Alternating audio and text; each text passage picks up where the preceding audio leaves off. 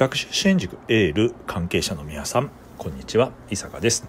本日は24回目今年24回目の音声コンテンツをお届けしたいと思います。テーマは物事の順番です。物事の順番。えー、大事な順番っていうのを意識するだけでパフォーマンスは変わるという話を今日はしたいと思います。最近まあ見た中で、まあ分かりやすかったんで皆さんにもシェアします。スピード、量、質。もう一回言いますね。スピード、量、質。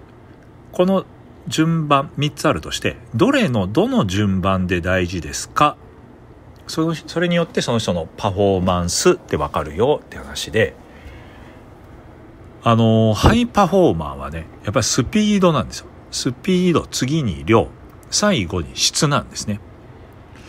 で、そうすると、いや、質大事じゃないのっていう人多いんですけど、これは、もういつも僕言うんですけど、良質転化っていうのがあって、いい質、まあ量、質を上げようと思えば、量がいるんですよ。まあ当たり前ですよね。例えば、野球、ね、バッティング、素振り、たくさんします。いいスイングできた方がいい。質のいいスイングできた方がいい。でも、一回だけ振って、よし、これでいいスイングできたとか、そんなあるんですかねないですよね。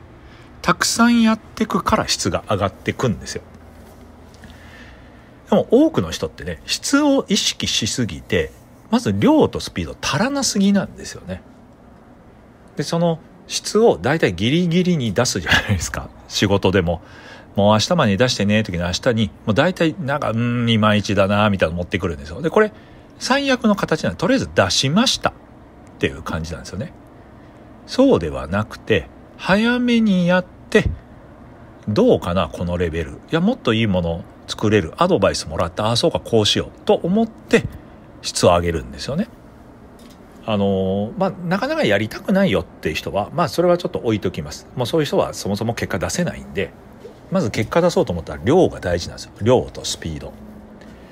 え中国のことわざで、拙速はコーチに勝るっていう言葉があるんですね。まあこれ調べてください。早いことは遅くていいものより、早くて拙いものでも、遅くていいものよりも勝るという言葉があるんです。これまさにその通りだと思います。